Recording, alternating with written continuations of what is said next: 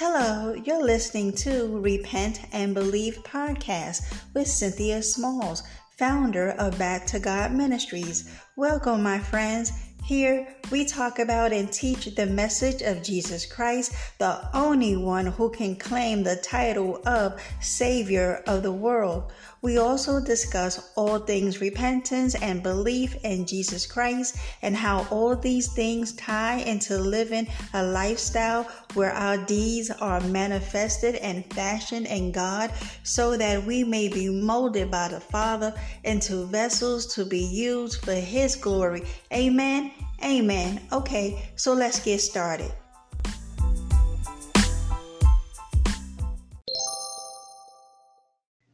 Hey everyone, before we get started, I'd like to say thank you for tuning in.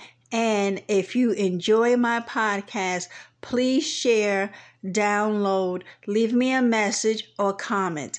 Thanks, guys. Hello, everyone. This is Cynthia Smalls with Back to God Ministries. How is everyone doing today? I pray that all is well in your lives, that you are walking by faith and not by sight. You are not giving up on the Lord Jesus Christ. Amen. Amen. All right, folks. I want to talk about spiritual bullies in the pulpit. Oh, yeah, because apparently there is a lot of spiritual abuse in the modern church today. This does my heart no good to realize that you mean to tell me you got into ministry just to abuse the people? For what? Listen, we were broken. We were in sin. We've just come to Christ Jesus. So, of course, we go to church to now find out how to live this new life. And so we go to church expecting to meet the real Jesus Christ and not the fake Jesus Christ that's being oh put out there today. This fake Jesus is nothing more than a genie, a Santa Claus, someone that can tell you to live your best life ever. And if that wasn't bad enough, you have men in the pulpit treating it as if it's their domain to be so mean. It's like, what's the problem? Why are you attacking the sheep? So, I'm watching some videos about this, and it's like, okay, on one hand, we see the corruption we see the corruption. We see, unfortunately, you have men of corrupt minds, destitute of the truth, who actually believe that godliness is gain, that you can get rich off the gospel, that you can write all the books, become mega superstars in church circles, and you could live large, be in charge, and then and then treat the people like second class citizens just because you feel you are the grand poobah.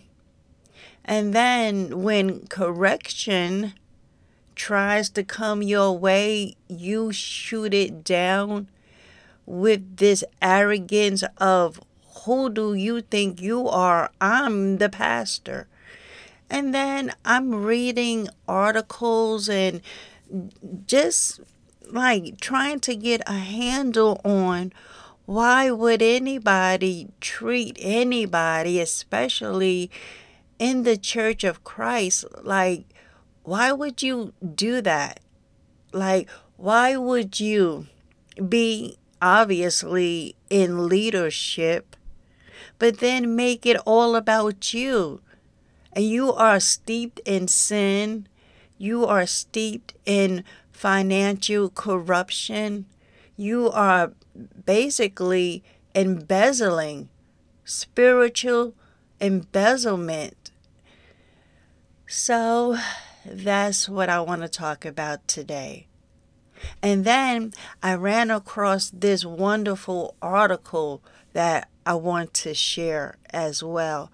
So let us pray because I was looking at John, John 21, where Jesus reinstates Peter.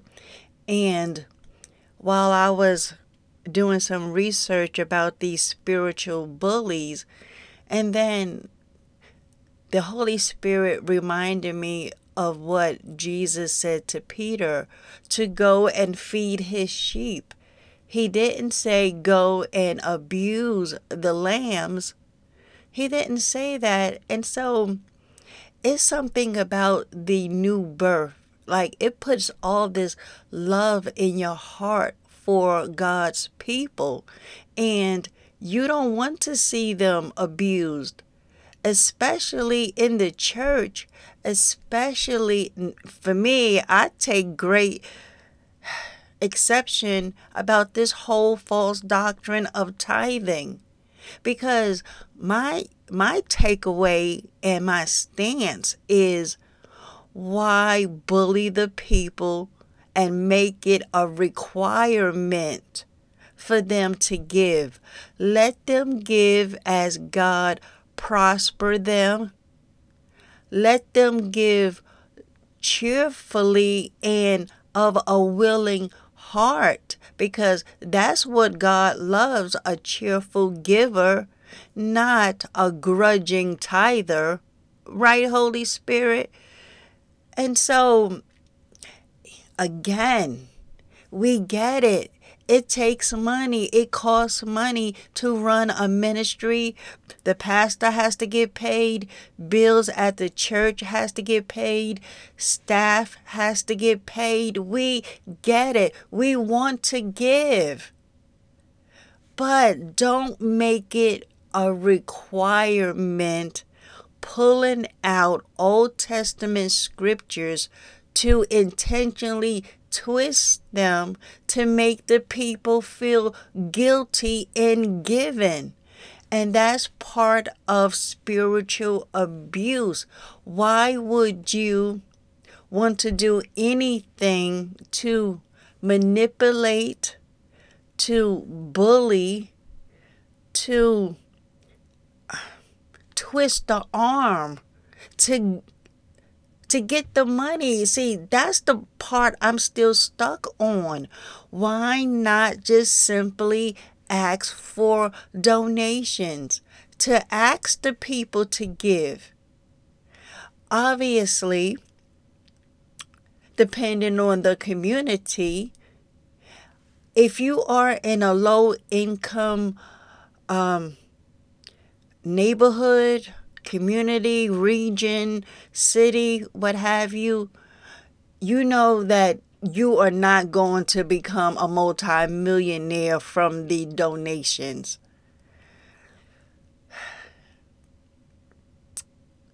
Why not just simply ask the people if they can give whatever they have to give? And believe by faith for the rest. That's how the just lives by faith. So, obviously, I'm not a pastor, and most pastors will will tell me that I don't know all that goes into ministry about how to keep the books and all of that, but I am a human being. I do run my house. I do know what expenses are and the upkeep. So it's not like we don't have a understanding of church finances. It's the same principle. You have expenses, you need money to pay those bills. I don't have to have gone to seminary to understand the financial needs of a church. It is obvious. So, I want to talk about spiritual abuse in the modern church today. And then, like I said, I want to share this article because it hit home because it it talks about how people want to come to church, but then they don't want to be beat in the head and made to feel guilty if they don't give enough money or if they don't give anything at all. And what if a, a person is just visiting for the first time? The the consensus is, well, I'm new here. Why are you raping my pockets as soon as I come through the front doors? So that's what I want to talk about today. So let us pray. Father, in the name of Christ Jesus, we love you so much, and we shall walk by faith. Hallowed be thy holy name. Father, over here in John 21, where Jesus reinstates Peter, that just hit home for me today because Jesus was telling Peter, to go and feed his sheep. And to me, that speaks of shepherding, watching over the flock, caring for them, making sure that their needs are met. And it speaks of a loving leader. And if Jesus sends one out, this should be their mindset it really shouldn't, for me, Father, it really shouldn't be the focus on the money. And that's all that they preach about. Bring in the money. Uh, you must tithe.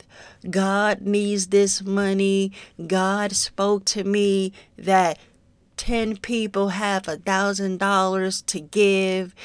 And then, Father, the most frustrating and sad part is that they highlight those who tithe rather than showing no respect of person why make the ones who can't give money this week? Why make them feel bad? And why highlight them? Is father is a mess and it's really weighing on my heart because when we are born again, oh, we are filled with joy. There's a huge sigh of relief, like, whoo, I've just escaped hell's fire. And then we go to fellowship, believing that we are going to be taught the Word of God, how to now live godly lives to live by faith, to love on the brethren, and to be the body of Christ, edifying one another, breaking bread, praying, worship. Whatever happened to that attitude, Father? So, over here in John 21, verse 15, where Jesus reinstates Peter. It says, When they had finished eating, Jesus said to Simon Peter, Simon, son of John, do you love me more than these? Yes, Lord, he said. You know that I love you. Jesus said, Feed my lambs. Again, Jesus said, Simon, son of John, do you love me? He answered, Yes, Lord, you know that I love you. Jesus said, Take care of my sheep. The third time he said to him, Simon, son of John, do you love me? And Peter was hurt because Jesus asked him the third time, Do you love me? He said, Lord, you know all things. You know that I love you. Jesus said, Feed my sheep. Amen. Father, that speaks of love. That speaks of Jesus appointing a shepherd to tend to his flock until he comes back. And then when we see all of this spiritual abuse going on in the church today, it so saddens me. Father, help us today. We ask for wisdom where church fellowship is concerned. Point us to men of God who has been truly sent by your Son Jesus to care for his lambs until he returns. May all the corruption go away and let it get back to the business of hand. Your Son, Jesus, who saved us, who reconciled us back to you. Let it be about obedience to you and loving our brothers and sisters in one beautiful body. Father, I ask for wisdom to teach today's lesson. May the Holy Spirit move on me, give me deep insight into your word. May the people be lifted up today, Father. Let them know that our hope is in Jesus, not in the pastor, not in church membership, not in money, but in Jesus. And I ask this and I pray this in Jesus' mighty name. Amen. Amen. All right, folks. So, I had made some notes because it's it's really a daggone shame that you have someone in the pulpit acting like a egomaniac. Like it's it's so not about you. I guess power just goes to people's heads when they are in leadership because we see it in the world. We see it in government, politics, businesses, Hollywood, every everywhere. It's like you put certain people in leadership or in power and it just goes to the brain somewhere. And so I made some notes to try to figure out where does this stem from? Where does the pulpit bully comes from? So I made some notes. I said it's supposed to be about Jesus anyway, not you, pastor. You are to care for the sheep, not abuse them. It's so not about you, pastor. When did you go bad? Were you always bad from the beginning? I mean, are you the one who looks at church as a lucrative money making scheme to get rich, to write books, to go on tours, to have all of these conferences, to pal around with other wolves in sheep's clothing? So many questions I have. And then I wrote up, yep, they are, are egomaniacs and prideful. They have no shame about their behavior. They believe they are right and will silence all naysayers. out front, they are the end all that be all, but behind the scenes, they are tyrants. They're tyrants, and I'm looking at these various articles that that other pastors have written about what they have gone through, what other pastors, I guess, in their training abuse them and and I'm like this is just so so sad all around. And um, I wrote, yeah, they are bullies, spiritual bullies in the pulpit. And then my whole takeaway was, where's the love, man? Like, where is the love? Right, Holy Spirit. Some of them think, well, they don't have time to love. They have to run this business. Because, see, for them, church is a business. Now, we get it. There must be a business perspective, if you will, because you have staff, you have a facility that you have to pay for there are expenses. So and there is bookkeeping especially because there's money flowing through there. There needs to be accountability for the money. There must be checks and balances. Um you someone has to cut the grass. Someone has to wash the windows. Someone has to buy the food. The pastor has to be paid. You know what I mean? And um you know, then there's events that goes on at the church. You know, you have your your your picnics and your uh, mission trips and groups. You know, so in a sense, yes, it it is business behind the scenes. Obviously, obviously, there needs to be administration,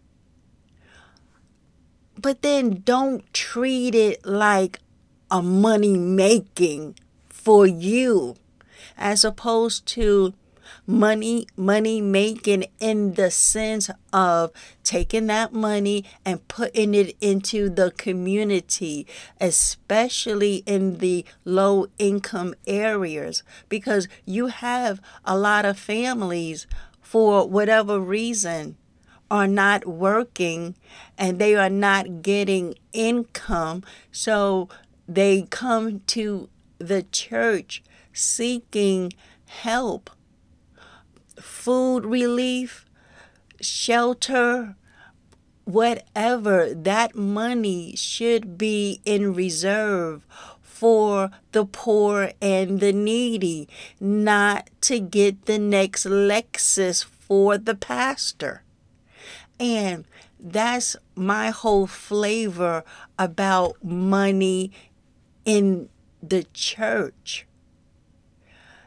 It's like this caring for the flock and not for the high end lifestyle of the pastor and his family. And that's for me, that just sticks in my craw because when I was sitting up under that damnable prosperity gospel, and we thought it was the pastor's right to have jets and expensive vehicles.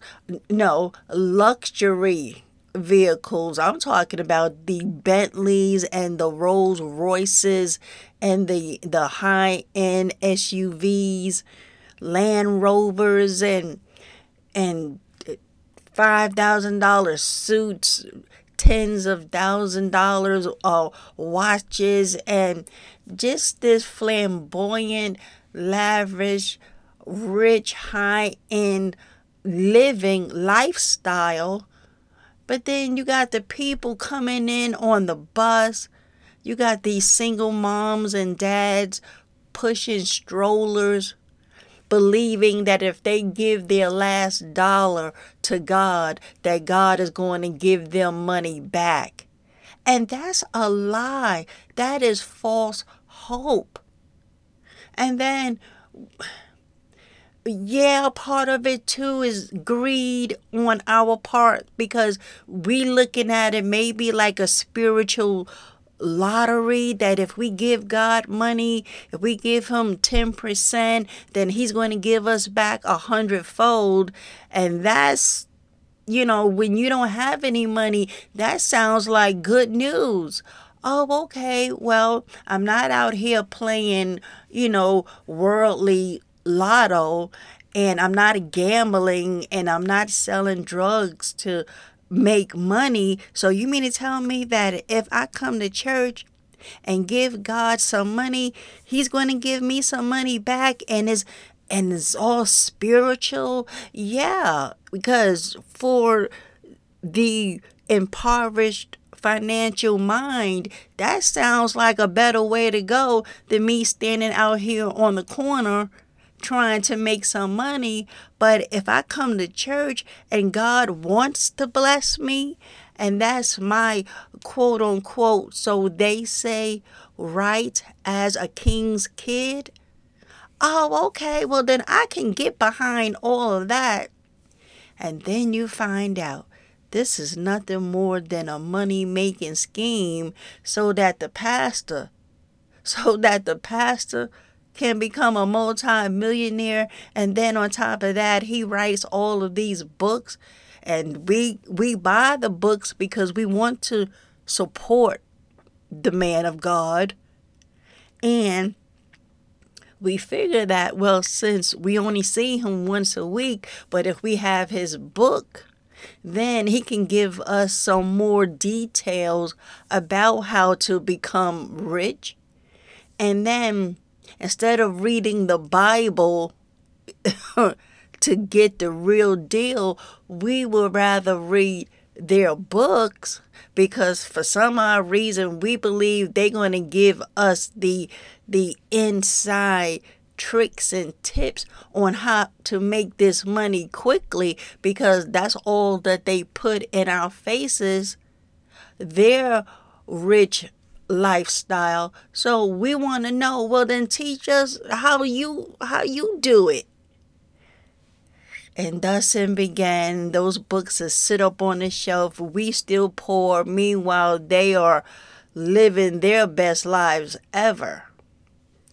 So, and not to mention that some of them have bad attitudes. you would think they would be so happy is sitting on top of 20, 30, 40, 70 million dollars. You would think that they would just be just sweet and nice. Not not all of them. No, I don't know. Maybe they they came into it with that bad attitude. But then yeah, you're right, Holy Spirit a lot of them Jesus did not send them and so they came into it as a charlatan from the gate and they were never truly born again. So no there is no love for the brethren. It's only a facade to massage you enough to get the money up out of you. And so that leaves a bad taste in people's mouths. They want they want to come to church, but it's like, well, I know as soon as I get there, the first thing they're going to do is pass around the plate. And some churches, they pass that plate three, four times trying to meet the budget. It's so much. It's it's deep is is really deep because it's like okay, being in business, right? We we know about growth. We we know about scale. We, we know that it takes money to make money. But it's still church Okay, it's just certain things you have to leave the world models, business models at the door. at the secular door. Don't we, we can't we can't do it like they do it in the business world. It cannot. It it has to be another level. It has to be on a different level because then then you run into a lot of corruption. You run into a lot of embezzlement. You run uh, ego tripping. okay? So, what I wrote here. Yeah. Pastors are there to shepherd, not abuse. What a sad commentary. It's no wonder why people don't want to go back. And so, since I'm not in church leader leadership, I obviously don't know all that goes on behind the scenes, but I have a pretty good idea. have a pretty good idea because what we see out front is a hot mess. We see the pastor putting us up back up under the 613 laws of Moses with the false doctrine of tithing and sowing seed rather than allowing the people to give as they prosper and let them give from a willing and cheerful heart and believe God for the rest. Just like y'all tell us to live by faith, to give up the money, well, then y'all live by faith to get money yeah. So I think I'm going to make this kind of short, but I do want to share this article because this article it really resonated with me especially about why people are leery to go to a brick and mortar church fellowship because of the money corruption. And then you got the man of God up there acting like a bully and let me tell you, some of them they have no shame. They make you feel less than an ant about you not giving. I mean, some of them are aggressive. Aggressive. And then behind the scenes, they treat their staff just mean they feel, well, I'm the senior pastor, CEO, founder of this church. How dare anyone come against me in my judgment? I know what I'm doing. And all of that, like, back that attitude up. Whatever happened to Jesus saying, Feed my sheep, take care of my lambs? He didn't say anything about you being a bully in the pulpit. So, that's our perspective.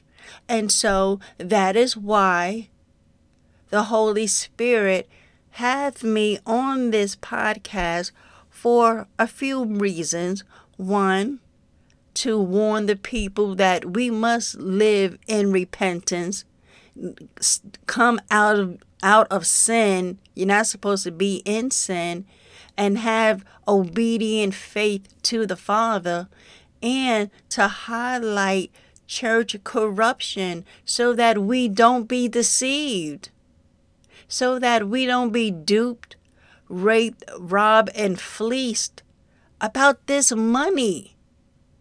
And that and that we don't sit up under false doctrine and that how we must study the Word of God for ourselves so that we can rightly divide the Word of truth, so that when we go to a brick and mortar fellowship and the man of God is is preaching falsely on what Jesus taught, then we are not ignorant and we can request a meeting to find out why are you teaching this doctrine falsely we should be able to meet with the pastor without feeling like he's going to bite your head off He's going to make you feel like, who are you? I went to seminary. I know what I'm talking about. All you need to do is come in here and sit down and listen. And it's like, who you talking to? So instead of getting all in the flesh behind this, where's the love, man? So let me share with y'all this this article. It's from House House Heart to Heart. And um this article it says um I would go to church, but all they want is money, and is and is by Allan Webster.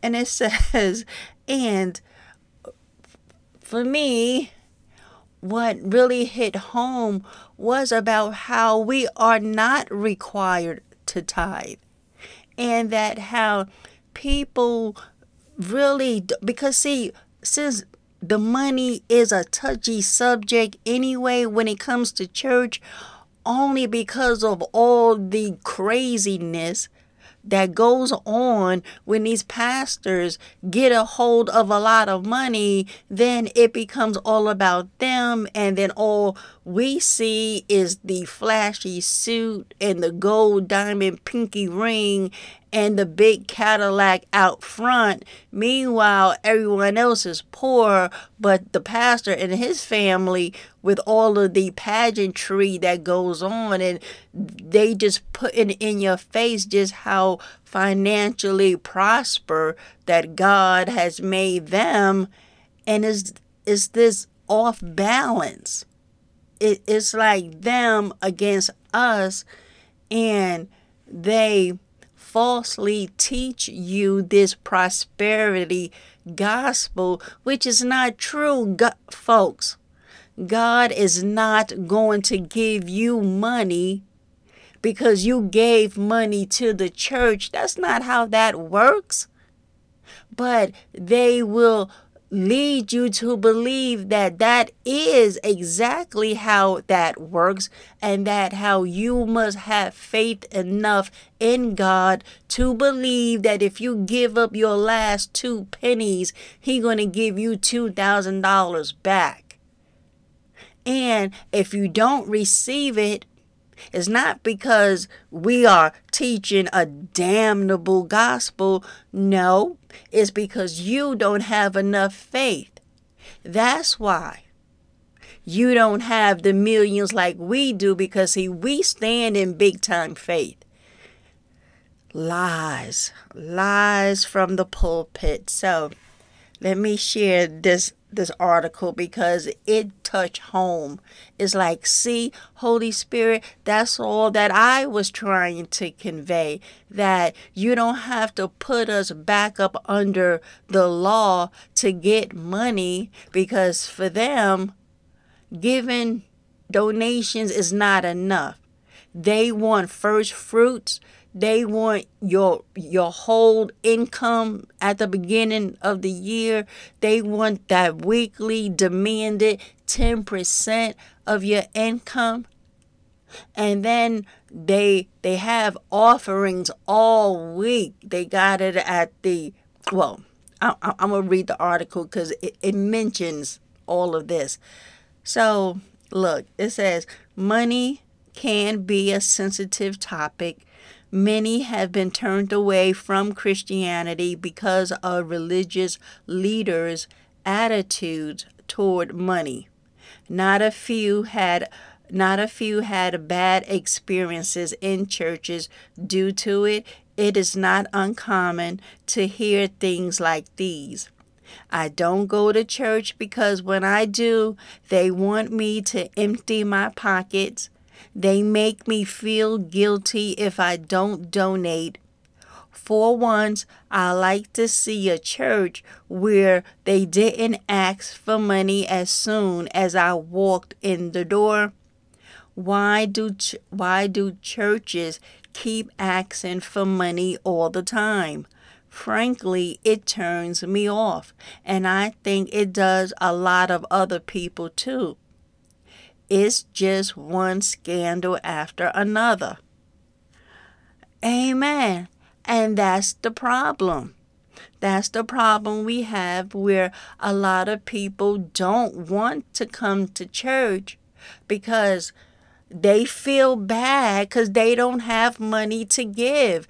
They want to hear sound teaching and as God prosper them, then yes, th- they're going to give. But first, let me let me find out what this church is all about. Who is that man up there preaching to us?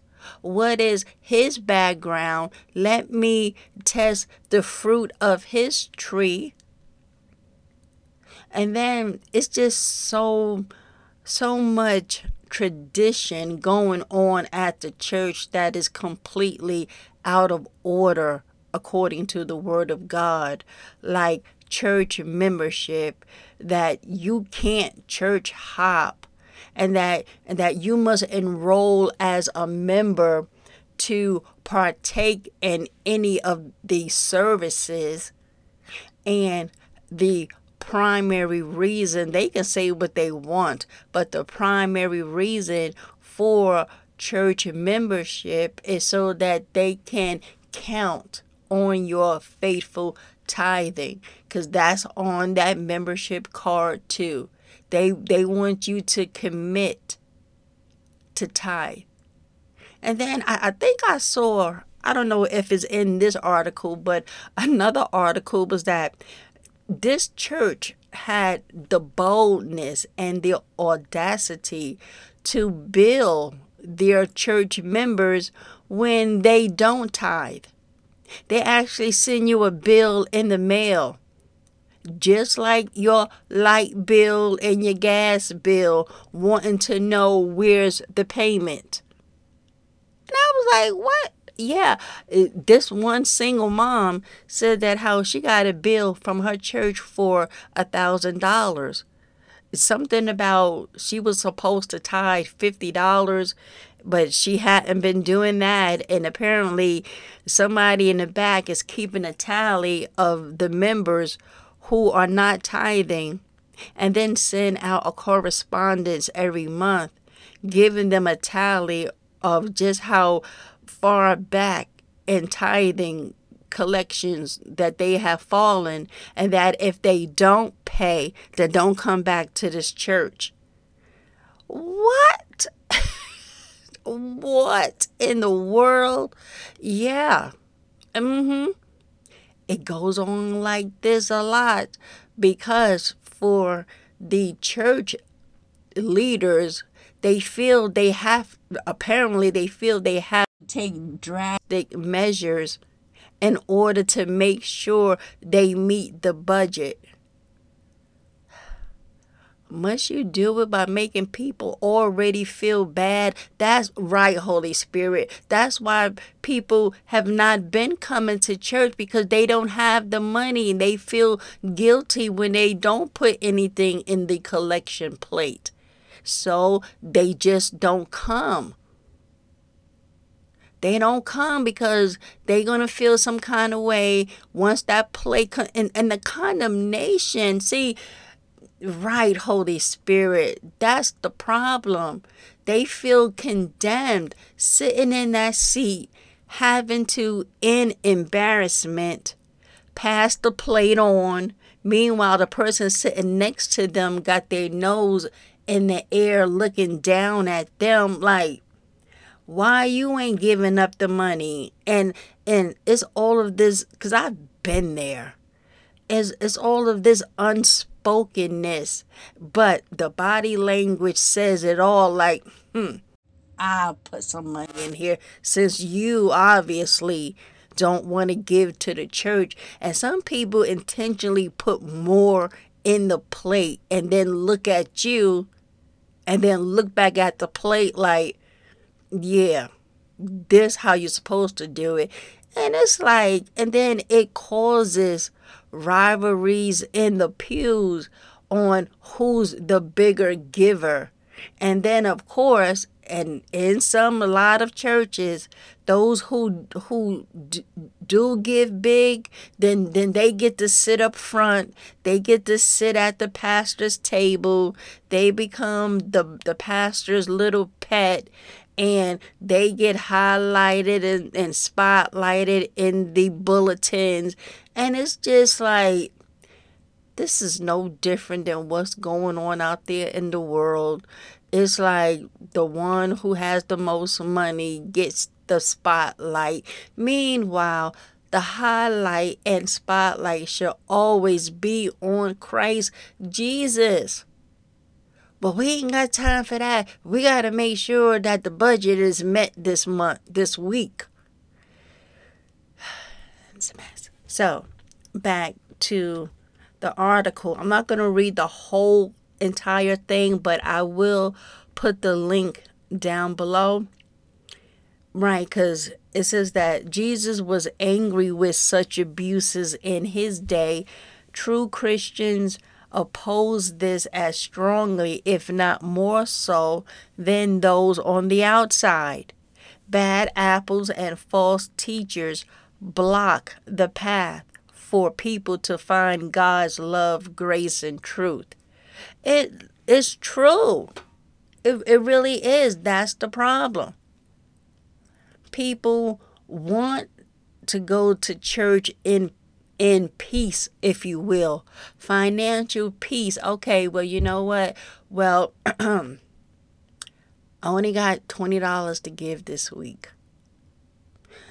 I got to pay bills at home. I got mouths to feed, but I want to come and hear the word of God to to keep me encouraged, to keep me out of sin, to make sure that I am living right and holy.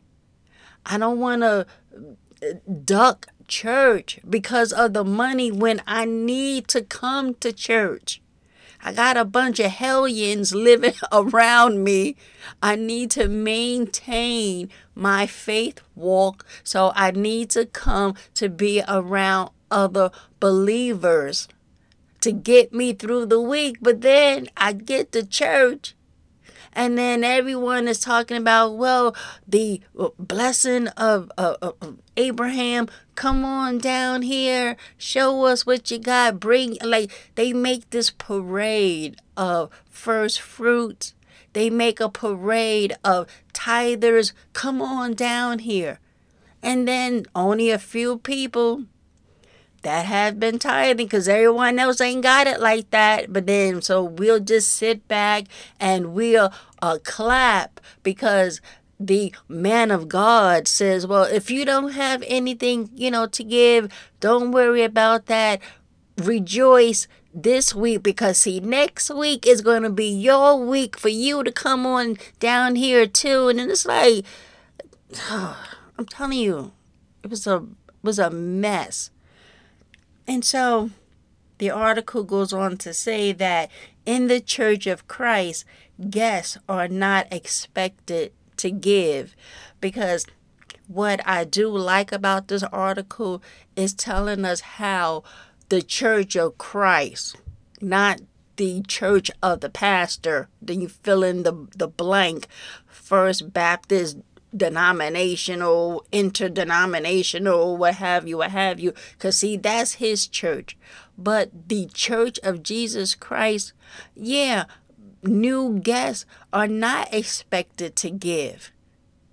And so it says, uh, if you if you honor the church with a visit, you are not expected to put anything more than an attendance card in the plate why should non members support the church? We would invite someone, no, would we invite someone to our house for dinner and then ask them to pay for it? No, we wouldn't do that. So, why does a lot of these churches expect new guests to come in to even give an offering when they don't know anything about this church.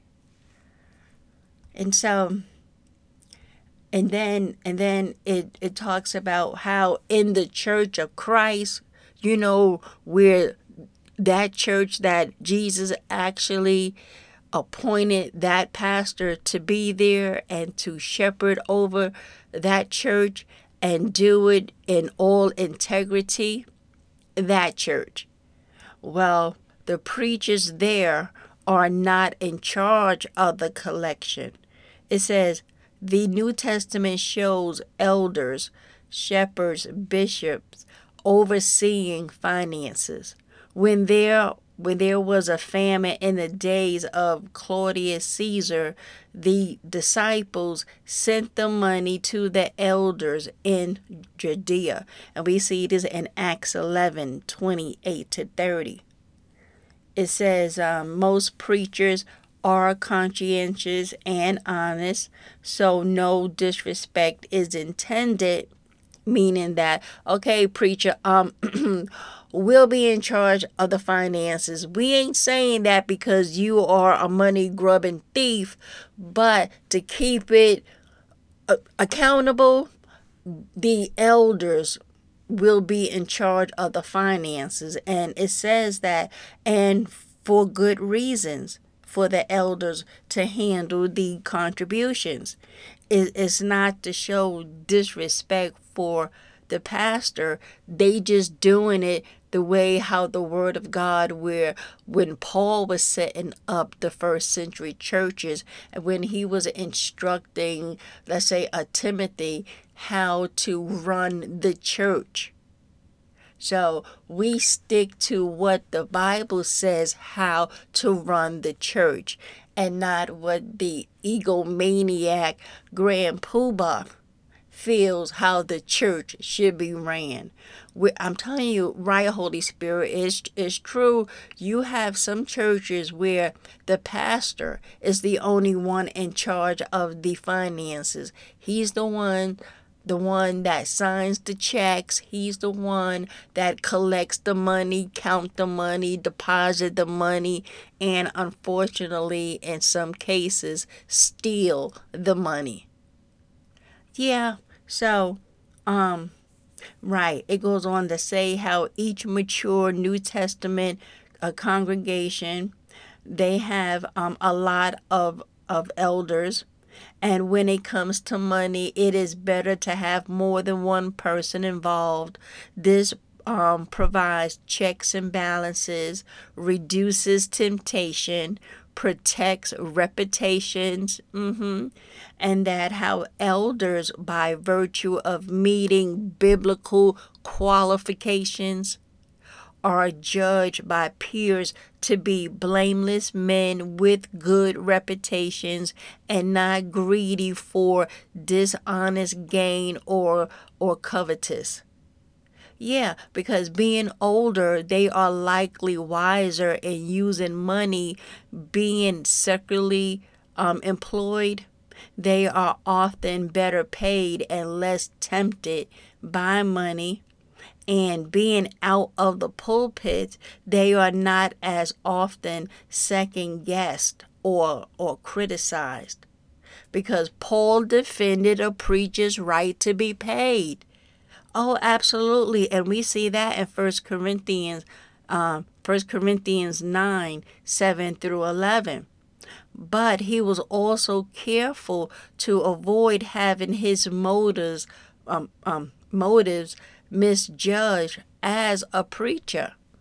Exactly. Because on one hand, oh, so of course, of course, Paul wants to make sure preachers get paid because it is all about the money. And he's saying, and it's saying, no, it's that you should. Oh, hold on, let's let's read the, the scriptures. It says, um, right, who goeth a warfare any time at his own charges, who planted a vineyard and eated not of the fruit thereof, or who feeded a flock and eated not of the milk of the flock, say I these things as a man, or say not the law the same also? For, open this up. For it is written, come on, for for it is written in the law of Moses, Thou shalt not muzzle the mouth of the ox that treadeth out the corn. Do God care or take care for oxen? So, right, we don't muzzle his mouth, of course. If the if the preacher is is, is um, sermonizing and he's teaching the people sound godly counsel, the full word of God, everything, yes, pay the man. Of course, pay. Double honor to an elder. Amen. So, it ain't nothing wrong with the pastor being paid um, his wage and and and having and look listen i'm gonna tell you some people they love that man of god. They they go, they go by his house they take care of the lawn let's say maybe wash his car who knows? You, you know and and and help his family out because they aren't making a whole lot of money. And so out of love for the pastor people go above and beyond the call of duty because we want him to come back refreshed and not stressed about money and the finances. No, we want him to be in good spirit, in good spirits to come back to shepherd week after week, and then we'll love on him and his family financially. Yes, that's how that's how it goes. But if you are a covetous pastor, then we got a whole nother problem. If you are a greedy, worldly, carnal Christian uh, uh, pastor, we got a whole lot of problems now. Okay, so and then getting back to the article in closing, real quick, it says that Oh, yeah, right, right. This is where I saw how, because it says in the Church of Christ, no one ever receives a bill for contribution.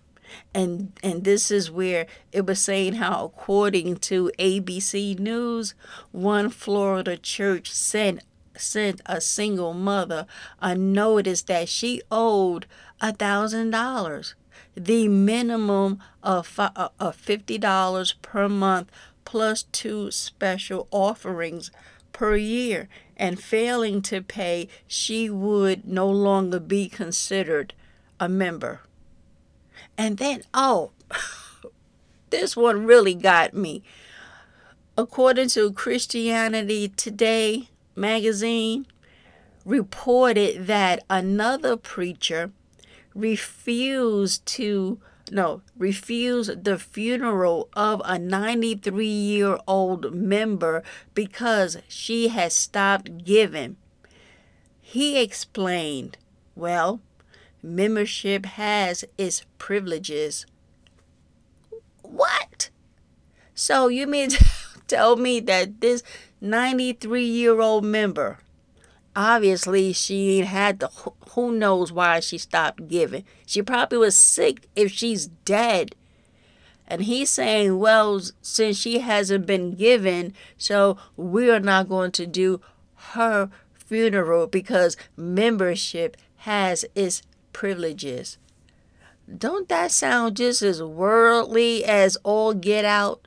So you mean tell me that as a member as a no no no no as a as a tithe giving member if i were to drop dead that's when you will do my funeral. But if i had stopped tithing and giving what y'all gonna stick me over there in potter's field?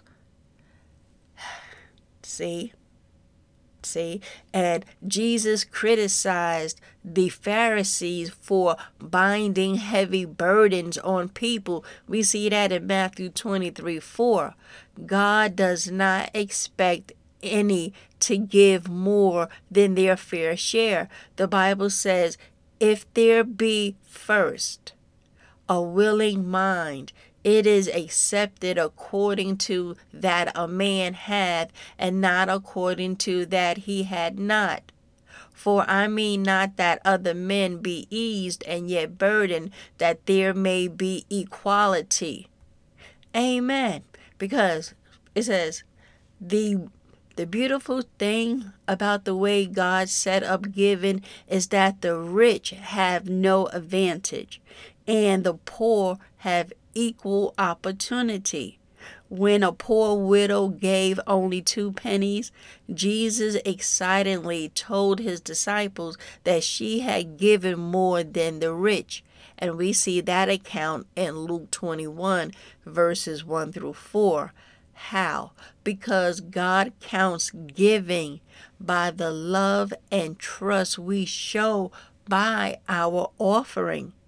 The poor thus have the opportunity to be the best givers in every church without being burdened. Amen. And and that once again is all that I've been saying lately on the podcast. Why manipulate and burden the people into giving when just simply allow them to give what they have to give and what God has purpose on their hearts to give. Because who knows, maybe this week it was only $20. What if that person gets a $15,000 bonus during the week and can't wait to come down to the church to give half of that? Okay? One week it could be on the low end, the next week, the next month, it could be on the high end and blow the church away. Glory be to God. So, to me, that makes good fellowship. So, and then what got my fist pumping in the air was when I read this part. It says, In the church of Christ, tithing and first fruit offerings are not practiced. Ooh, wouldn't it be fantastic? Because, see, that would get me back into a brick and mortar building if that church is not practicing tithing and sowing seed putting people back up under the law of Moses.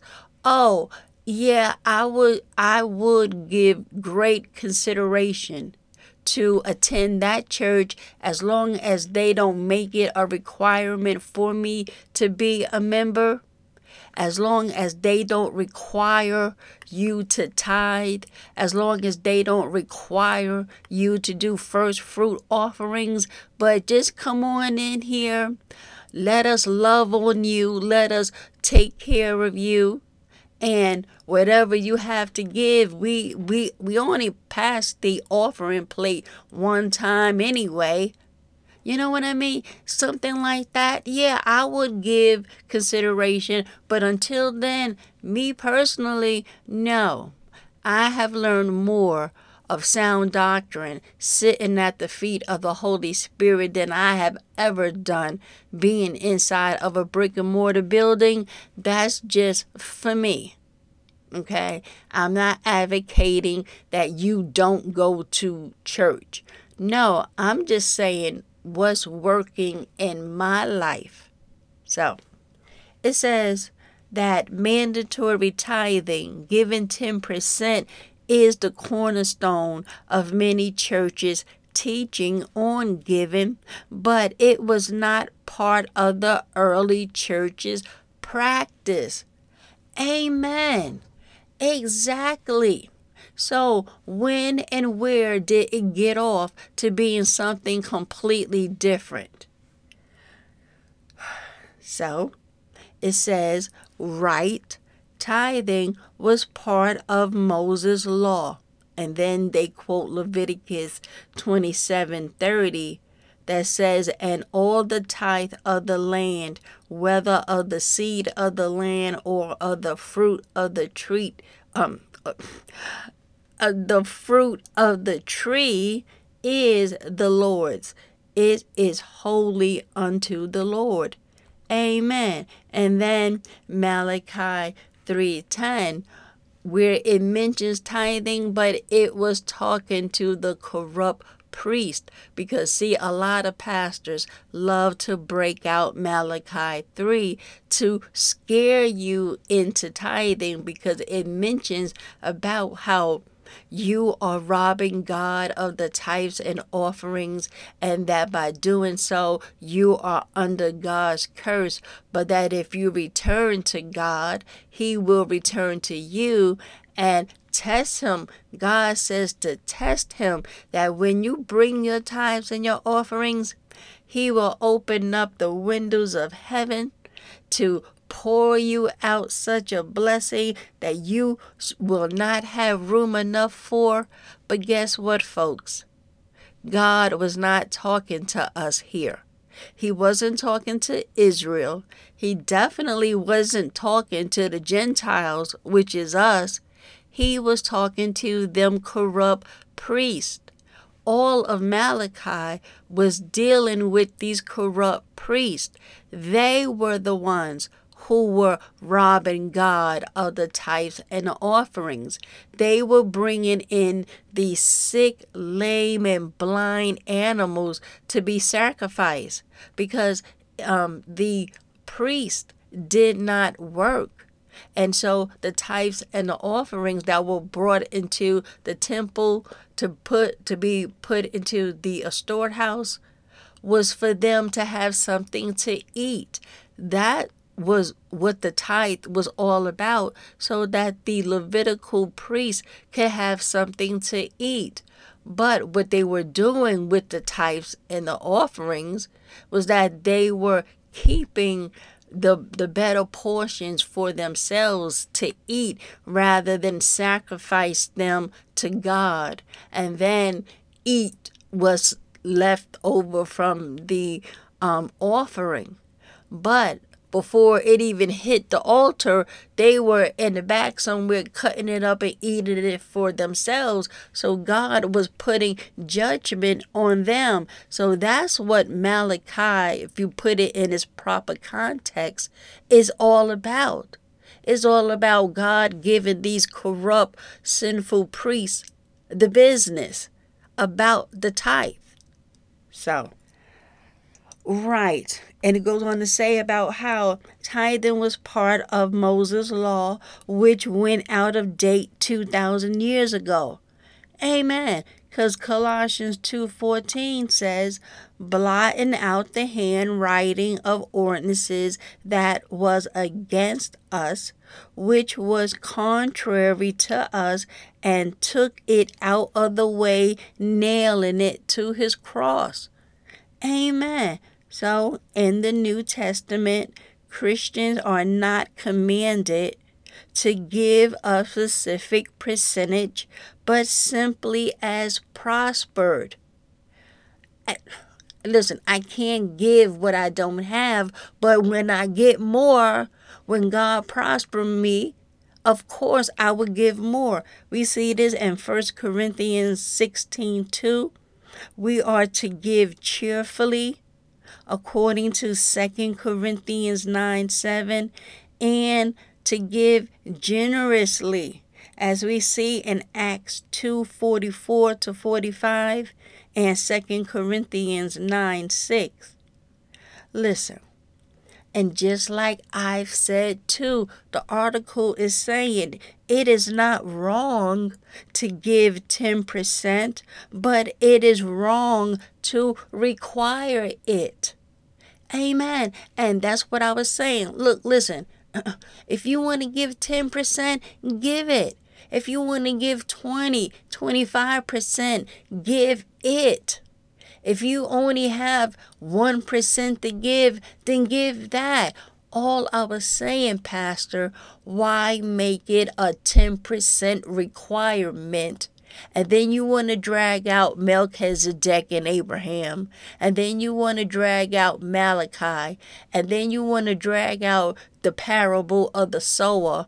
You want to drag out all of these scriptures to twist them and take them out of context to make the people feel guilty and disobedient for not bringing in 10% of the tithe when, by the way, tithing was never about money in the first place. It was about crops and grains and fruits and vegetables and slaughtered, unblemished animals. At what time did, did it become money? Then don't call it a tithe because it's not a tithe. It is a donation. When you're giving cash money, when you're giving credit cards, debit cards, and, and checks, those are donations, contributions, love offerings, if you want to say that, gifts financial giving, whatever how you want to phrase it, but don't call it a tithe because a tithe is one tenth of something. So, traditions of men has said that you must tithe and that how tithing is a requirement and so that has been firmly planted as indoctrination into the people that's why people give grudgingly.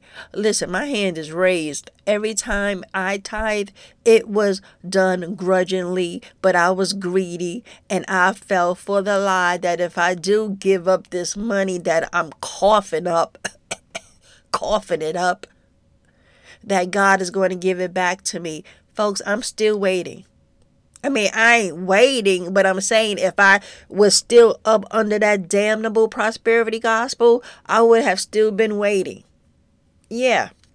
And so it's saying that, right, how it's not wrong to give 10%, but it is wrong to require it. Okay.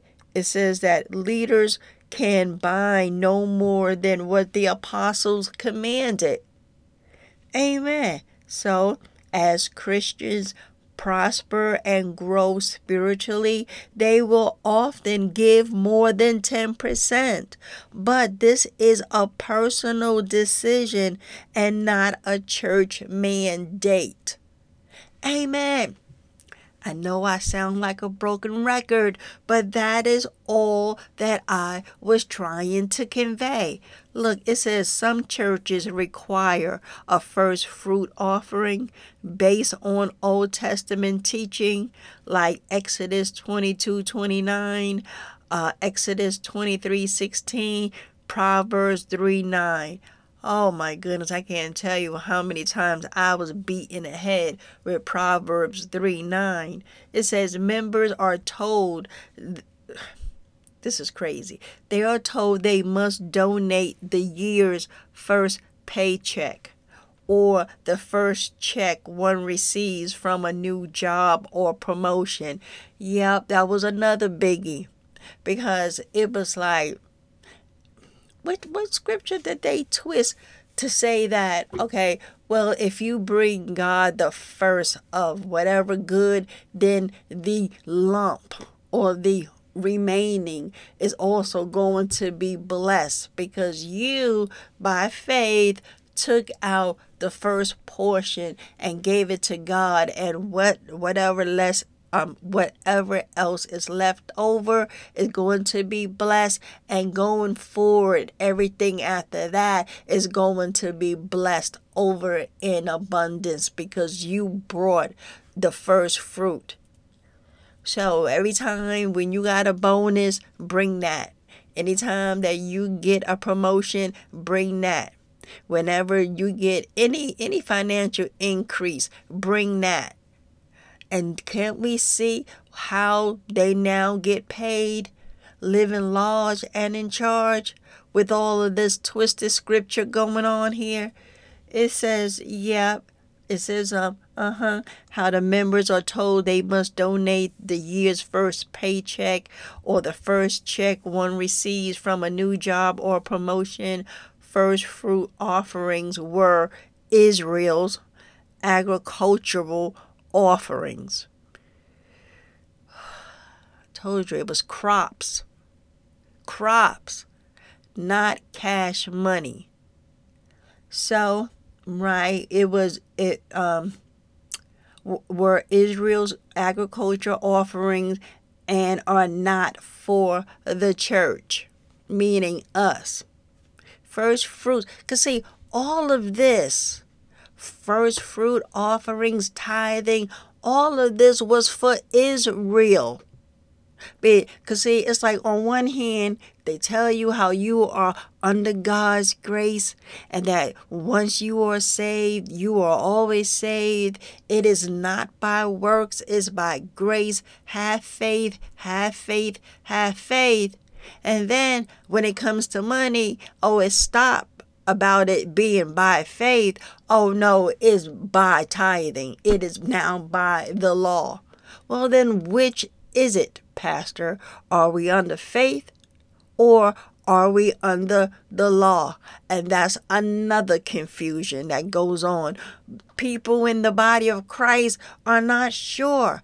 That's why the question remains on the floor Do we have to keep any of the laws of Moses? And the reason why it keeps coming up because they haven't you tithe and they pull out these Old Testament scriptures to make you believe that we are in two covenants at the same time, and you cannot be. Just like you can't be in two marital covenants at the same time either. No, we are not under the law of Moses primarily because it was never given to the Gentile to um it was never given to the Gentiles to begin with to keep it. Jesus fulfilled the law on our behalf so that we don't have to keep it because we couldn't have kept it anyway. Moses, I mean, uh, Israel couldn't keep it we see the problems they were having, especially with their church leaders, aka Pharisees, who were also heaping upon them extra commandments in which they weren't even keeping the law themselves. That's why Jesus stayed checking them about their hypocrisy. Amen. So, oh, and this is the close because it was talking about how anyway in the church of Jesus Christ only one weekly offering is taken and without fanfare. It's saying that how Christians do not need to be endlessly prodded to give and should never be manipulated. I agree. Ministers are out of line when they make emotional appeals or panic pleas regarding the church's financial needs before each collection. It is irresponsible to encourage people to put large donations on credit cards by promising that God will pay them back. Why have multiple exactly why have multiple offerings each week during the Sunday service, Bible classes, night services, revival meetings, parenting classes, when one offering accomplishes God's purpose? But not for the pastor. Oh, he gonna need that plate to go around four or five times. Yeah, and under such and under such circumstances, visitors feel uncomfortable, even needlessly guilty. How are you going to guilt trip someone coming up in there for the first time? No, they ain't coming back. Uh, a couple of churches I visited, after that, I never went back either. I'm like, the first thing they wanted some money, mm-hmm, something's up. And I was a stone cold sinner, but I knew enough that that pastor, all he wanted was the money.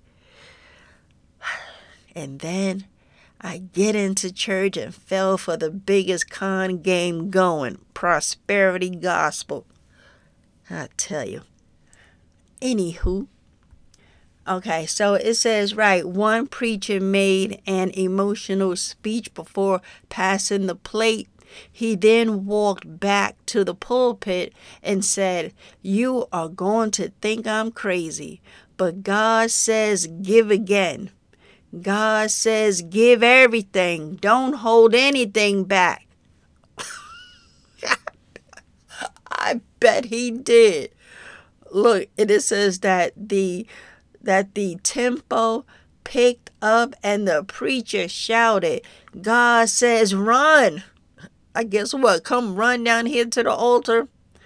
It says that the offering ended with people surging toward the altar like music fans rushing a concert stage.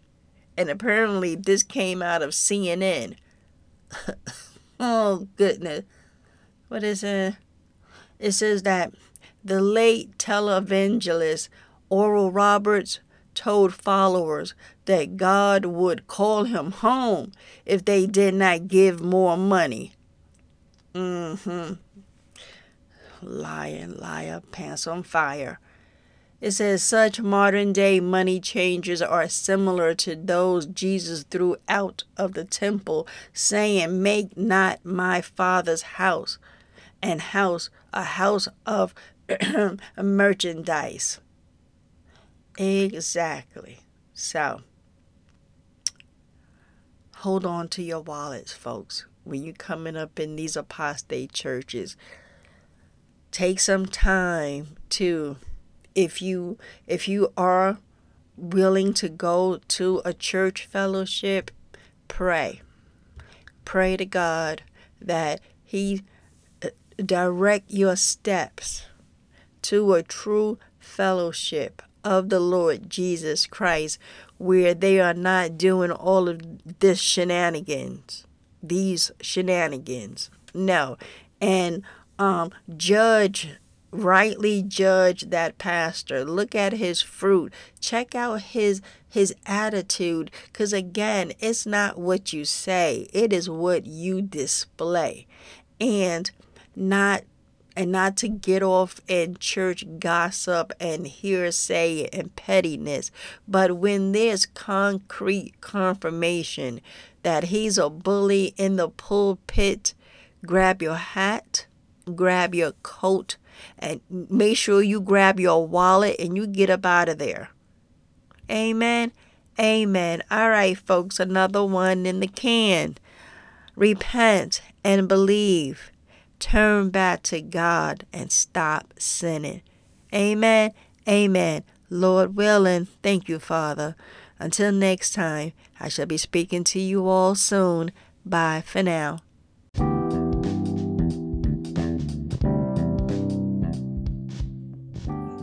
Thank you guys for tuning in. I truly appreciate all your support. Until next time, I'll be talking to y'all soon. Bye. Thank you.